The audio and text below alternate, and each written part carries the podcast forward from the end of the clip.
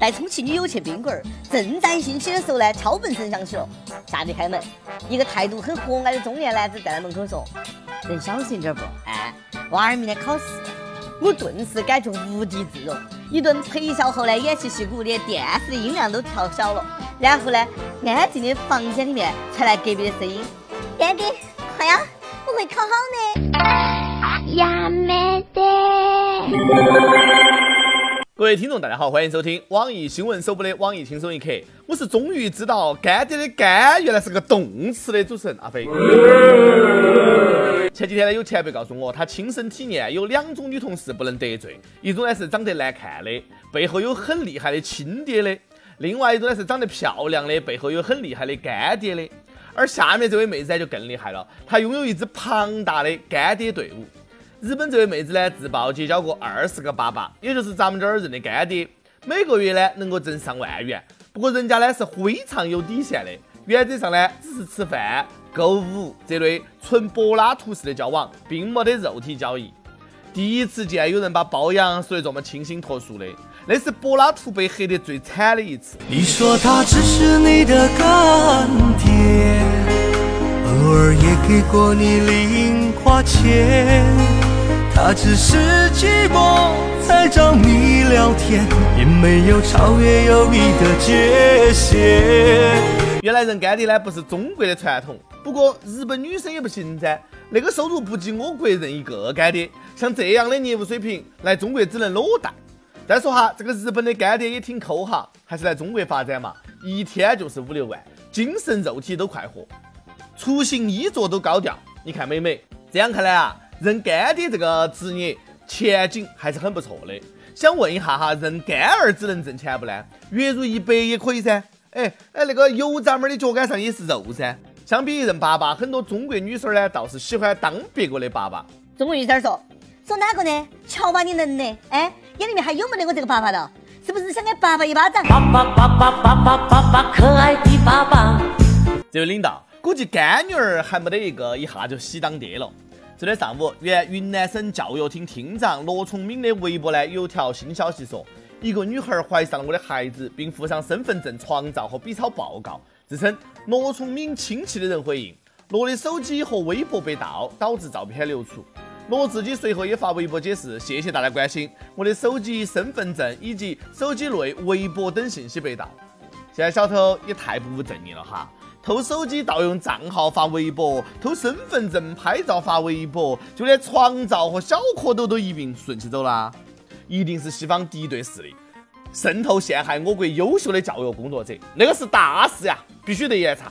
领导，你可得稳住哈，先学一学谢谢，赶紧晒张结扎证明，以示清白。怕就怕盗你的号，说了你的事啊。让人以为厅长不仅教书还能育人，不辞辛劳深入群众啊，种下了种子。我种下一颗种子，终于长出了果实。那么作为普通人，如何防止被盗号、被当爹呢？这个时候你需要一个内置安全加密芯片，做人做事安全第一。另外啊，做人做事还是简单点儿好哈，不要总是耍心机。最近两个女的因为一张照片翻了脸。原来呢，女子小吴跟关系很好的女同事张罗相亲，女同事呢发给相亲来的照片，却是她自己和小吴的合照。而这张照片里面呢，小吴又被拍得又胖又丑，活脱脱成了陪衬。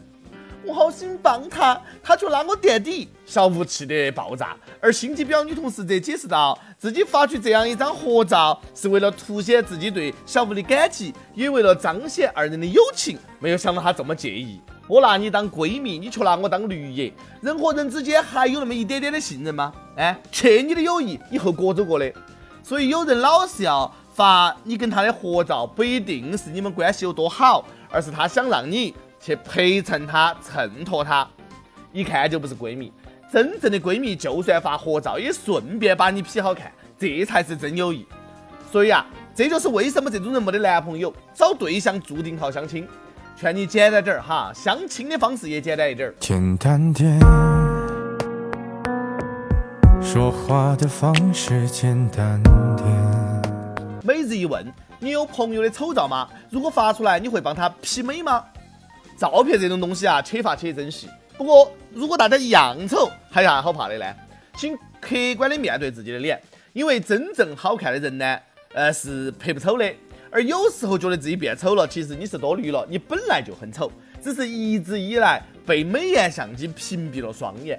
在此呢，给广大相亲男士提个醒：女生的照片你还真的信呐？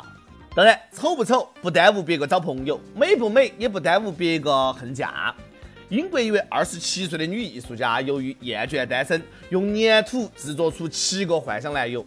这七个男友呢？没得身身儿，只有脑壳啊！而且呢，肤色齐全，人种各异。女艺术家呢还绘制出不同的背景，幻想和他们约会、牵手、野餐、旅行。可惜的是啊，这些男友用后即被抛弃。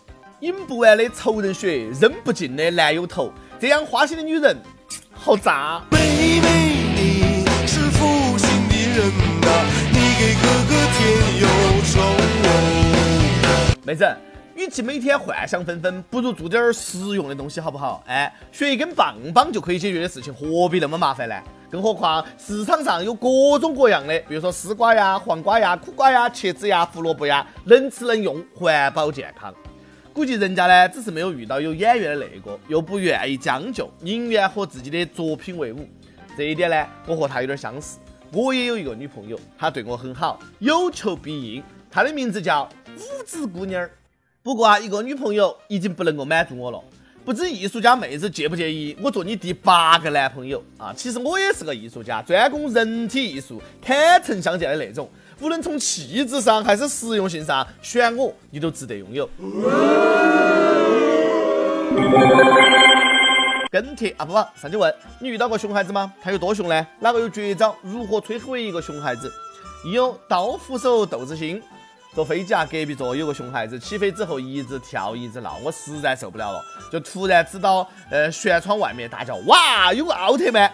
然后将近两个小时的航程，熊孩子一直静静的盯到窗户看。这个娃儿啊，不仅熊，还有点傻哈。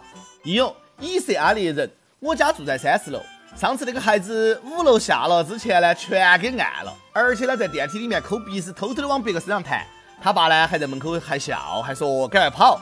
小娃儿被我揪回来打了一巴掌，他爸还想上来打我，被我一脚踹到地上。电梯里面其他的人没有一个站出来说话，我就告诉那个崽儿，以后再干这个事情啊，见一次打一次。后来闹到派出所，那个民警都看不下去了，说自己解决。然后呢，到小区医院，看到那个孩子的父亲腰上被我踹掉一层皮，然后呢，呃，我就赔了两百块钱。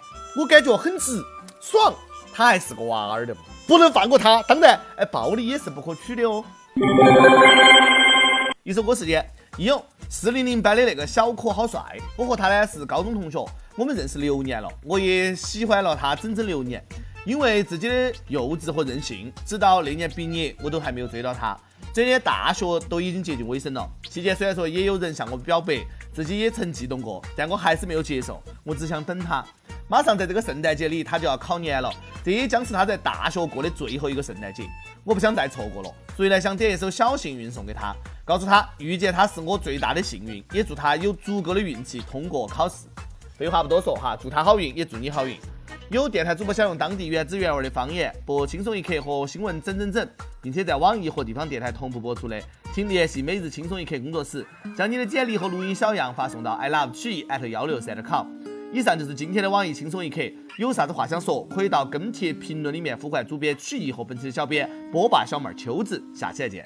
我听见雨滴落在青青草地，我听见远方下课钟声响起，可是我没有听见你的声音，认真呼唤我。心里，爱上你的时候还不懂感情，离别了才觉得刻骨铭心。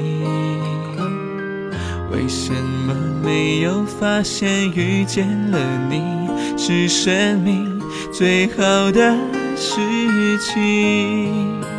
也许当时忙着微笑和哭泣，忙着追逐天空中的流星，任理所当然的忘。记，是谁风里雨里一直默默守护在原地？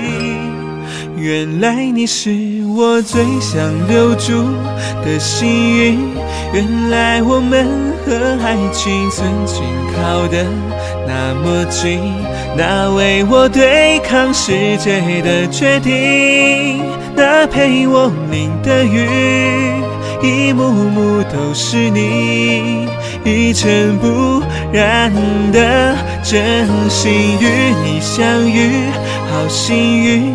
可我已失去为你泪流满面的权利，但愿在我看不到的天际，你张开了双翼，遇见你的注定，他会有多幸运？